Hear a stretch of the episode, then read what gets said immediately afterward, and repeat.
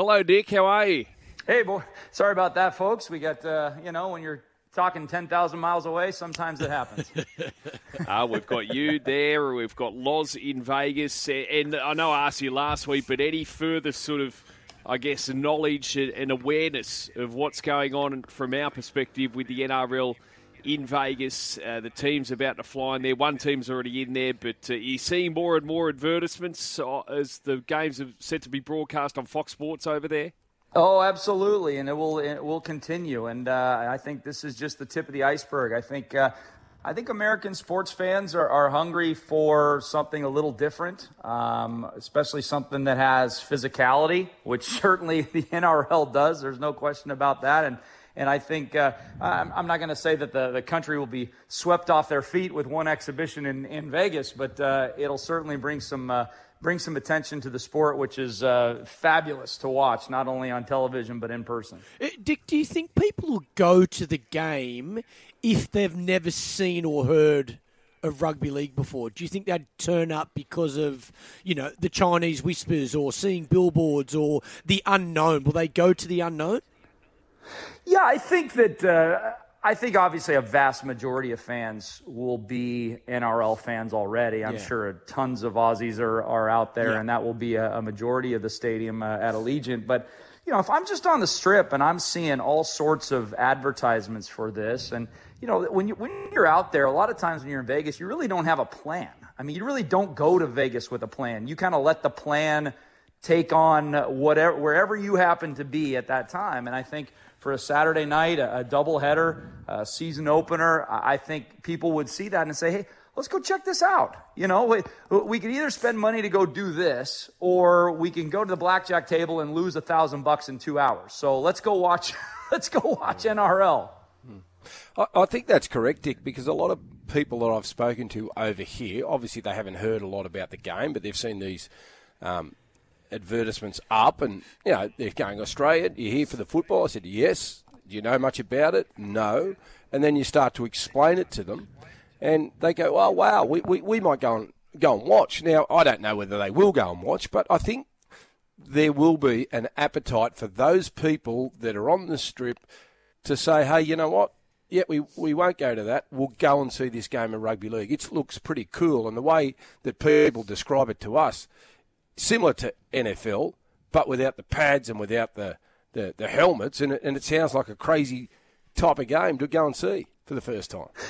Absolutely, and I think you know I think that uh, Australia there's some there's some cool factor about Australia here in the states. I mean, there's not a lot of there's not a lot of countries that that Americans think are particularly cool. I, I think that Australia is right there, up there, if not at the top of the list, near the top of the list. So I think they want to see, you know, they've always heard positive things about Australia. We see the beaches, we, we hear all the stories, you know, the people that go over there, like I have, you know, come back and tell everybody what a what an unbelievable place it is. So I think that helps as well um, to to kind of feed that. But you know, everything down there on the strip is easily accessible, right? You hop in an Uber, you're anywhere you need to be in 10 minutes. And so it's you don't have to overcome the hurdles of oh okay well there's this game but it's going to be a 30 minute uber ride and it's going to be kind of a hassle nothing's a hassle down there in las vegas Let's talk some hoops. And what about what's going on, or specifically, I guess, in the NCAA in college basketball? A lot of court storming and some uh,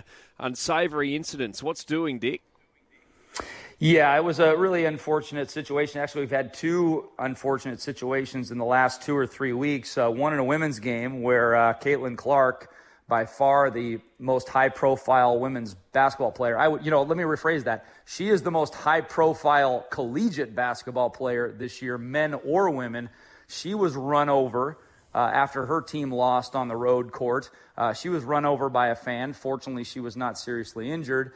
And then this last weekend at Wake Forest, uh, Duke, who is you know one of the prominent, preeminent college basketball teams in, in the country, they lost at Wake Forest. The Wake Forest fans stormed the court, and Kyle Filipowski for Duke, uh, you know, he was taking a lot more time getting off the court than any of his teammates were. I'm not sure the reasoning behind it. Not saying I'm blaming him for getting injured, but he was the last man standing on the court when the fans rushed on And uh, there was a, a, collision between Filipowski, who's a huge man. I mean, he's, he's nearly seven feet tall, probably 250 pounds, uh, but he was clipped by a fan and it twisted a knee or something in the lower body.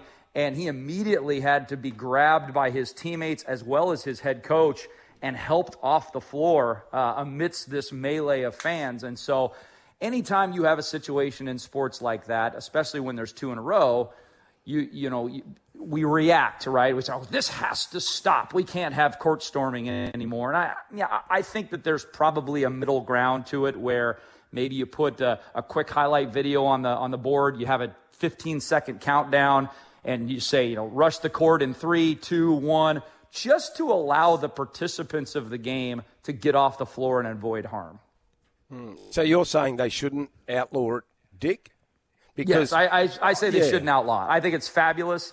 Um, I've been a part of court stormings before. I've been a part of field stormings before at the University of Washington. One of my most fun memories was just this last year, even though I didn't participate in the field rushing. But when the Huskies beat Oregon in that huge game uh, in Seattle in October, you know, there were tens of thousands of people that rushed onto the field. There were no incidents. It was just a fabulous scene. It was great for national television. So I think the benefits outweigh the drawbacks as long as we have some safety precautions put in place.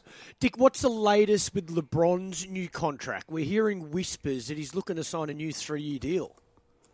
Yes, and I think uh, a lot of that has to do with uh, you know his his son coming into the NBA.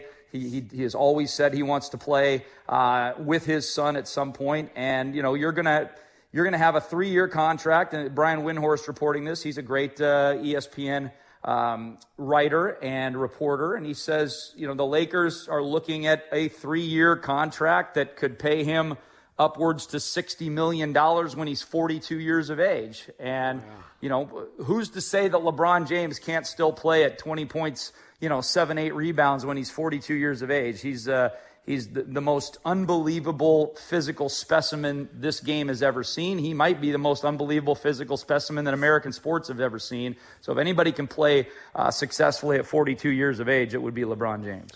Well, from LeBron to the rookie who's a dollar ten to win Rookie of the Year, Victor Wembanyama. he is playing for an awful side in San Antonio, but uh, Dick, he is living up to the hype, isn't he?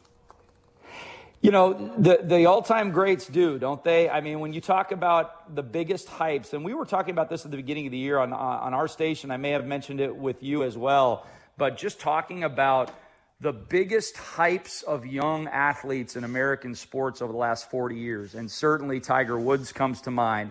LeBron James comes to mind. Heck, he was on the cover of Sports Illustrated when he was 16 years of age. Mike Tyson comes to mind.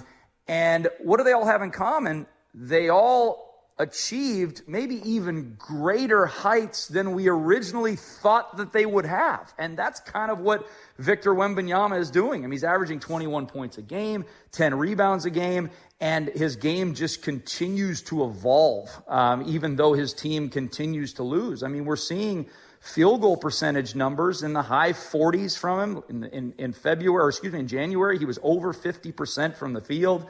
Um, you know, his, his turnover numbers are a little high, which is, you know, to be, to be expected for somebody that's only 20 years of age. But, you know, 10 rebounds a game. He's dishing out three or four assists. He's getting steals and blocks. He's just everywhere on the floor. And he's going to be a guy that the Spurs will be able to build a championship roster around. But it's going to take three or four years because they are a long way from a championship right now with only one great player. Just in the Western Conference, what team do you believe is the best chance to beat Denver in a playoff series? Because there's a lot of teams clumped together there.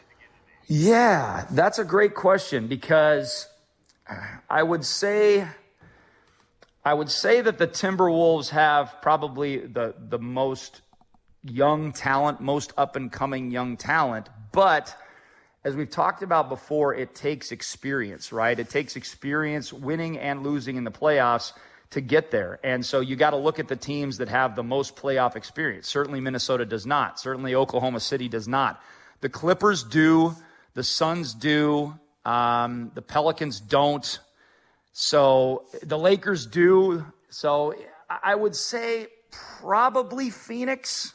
Probably Phoenix, but you know, the, really the difference between Phoenix and the Clippers, and even a team like the Lakers once it comes playoff time, because you know they're going to pick up their game in the playoffs, there's a very thin line between all those teams. And Denver still appears to be the team to beat in the West, even though they're still third in the Western Conference standings right now. Now, just on our text line, and someone told me this story the other day, and I'm sure you can verify it. What about the streaker at the Super Bowl, Dick? Didn't he uh, clean up on himself and got paid out a fortune after putting money on someone to streak? I, now, I, I, believe he got what he $10,000 fine. Uh, had $1,000 on himself and collected $275,000 for all his efforts. You know, I'm looking this up right now, guys. This no is a way. story that has uh, slipped by me, but uh, you got me so intrigued that I'm. yeah, no, no. I had someone verbally tell me this the other day, and it's just popped up on our text line. Yeah, he's he's made a, an Instagram post or a, a, YouTube post saying he'll go down as a legend. Uh, he's entitled the video "How I Streaked the Super Bowl in 2024." I mean, it was mentioned on the telecast, and uh, even though the broadcasters aren't supposed to mention it, they're not supposed to show it. Tony Romo and Jim Nantz did mention the uh, the hmm. streaker, but uh, you know his cost was forty two thousand eight hundred and fifty three dollars for the seats and he got uh, and he got jail time as well. But uh, he's got a ton of followers on Instagram, and and obviously is making money off his uh, Instagram stunt. There's no question about it. Your 15 minutes of fame, pup. How about that? Make a buck out of Let it. Let me go Gosh. to jail for a few extra followers. Give me a break. Uh, now, uh, obviously, we're heading towards the draft combine in the NFL. Just a couple of questions on the text line. Uh, hi, Dick. Russell Wilson. Of course, currently the Denver Nugget, uh, Denver Nuggets, Denver Broncos quarterback says he's going to win a Super Bowl in the next five years. He has as much chance of winning a Super Bowl as Laurie Daley, says Graham at Currajong on the text line. Uh, but where do you think Russell Wilson is most likely to be taking a snap in week one of next season? Oh boy, I don't think it's going to be Denver. If you listen to Sean Payton today, um, he was. Uh, there's a great YouTube video of him uh, that, that, came out today saying, you know, he's he saw he, he, saw a meme of a Denver Bronco fan with like eight quarterbacks' names on a shirt, and he just keeps crossing them out. And he said, "We have to hope that the next quarterback doesn't get crossed out." So he was he was beyond intimating that oh. there will be a next quarterback of the Denver Broncos. I guess some could speculate that Russell Wilson could be that next quarterback that doesn't get crossed, crossed out, but that's not how I heard it. As far as where he lands, guys, he right now the, the names that have been thrown out there are Atlanta and Pittsburgh. Those are the two names that I've heard the most of. But it's going to be really hard until we see what happens in the draft what happens in free agency because we need all those pieces to fall. I think Russell Wilson's going to be one of the latter pieces to fall versus one of the earlier pieces. So I think maybe he gets released fairly soon, but I don't know if he gets picked up right away when he is released.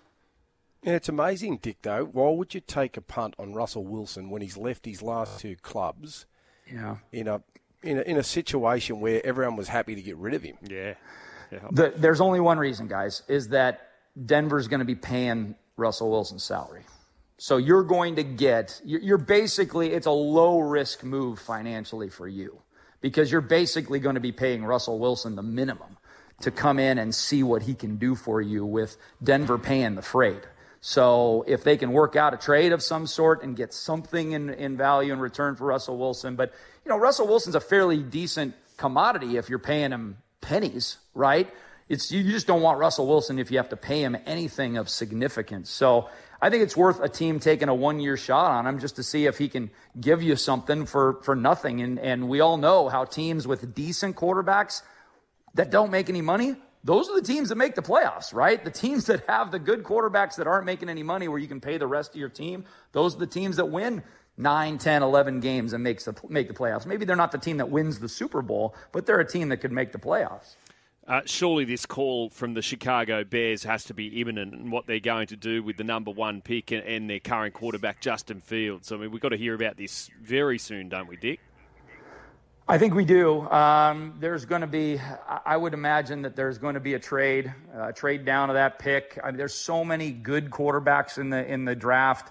Chicago's got to make a decision on whether they want Caleb Williams at number one or whether they whether they want to trade down, accrue a lot of draft picks in compensation, and then be able to draft a quarterback like Michael Penix, like Bo Nix, like J.J. McCarthy, any of those guys that are going to be going middle to later stages of the first round, they can still get a really solid quarterback and rebuild their roster at the same time. But yes, Justin Fields likely is not going to be in Chicago this year. And finally, just some golf. Uh, and I see Rory McIlroy is very much a hot favourite to win the event as we head on this sort of Florida swing on the tour this week. But uh, Jon Rahm, uh, interesting uh, comments there. Of course, he left uh, to go to LIV. He admits he left what for the for the money, as as he should. Uh, and as what Tigers brushed him, has he, Dick? Yeah, it seems that he's, he said uh, he was on a ESPN one on one yesterday and uh, he mentioned that, yeah, he, he admitted he finally went all the way and admitted that he did it uh, for the money and for the family. He said, hey, listen, I'm, I'm getting paid more to work less. I mean, wouldn't anybody want that situation? yes. He said he reached out to Rory McIlroy. he reached out to Rory McIlroy. He said Rory um, responded to his text and has been very supportive of him both publicly and privately and he said, "Yeah, I haven't heard back from Tiger yet, so uh, I don't think uh, I don't think Tiger is uh, going to support him publicly or privately. But uh, it'll be interesting to see the the confluence of LIV and the PGA Tour over the next year or so. I think uh, you know we already have a quote unquote agreement. Will there be an official merger at some point? I think I think there has to be at some point. Any advice for Loz in Vegas? A must go to restaurant slash bar or, or show? Oh, guys, you know, it's unfortunate. Um, it has been probably five or six years since I, since I went to Vegas. I used to go to Vegas all the time, but that was pre children. Uh, now that I have kids, I make far fewer trips down to uh, Las Vegas. But, uh, you know, the Aria is beautiful. The Palazzo has a great sports book. I love that. Uh, I love that sports book down in the middle of the middle of the strip. It's kind of stadium seating. Uh, you, you sit up there, and it's almost like you're in a theater uh, watching all the games go on. It's it's really cool. Mate, I'm straight across the road from the Palazzo, Dick. I'm just looking straight across to it.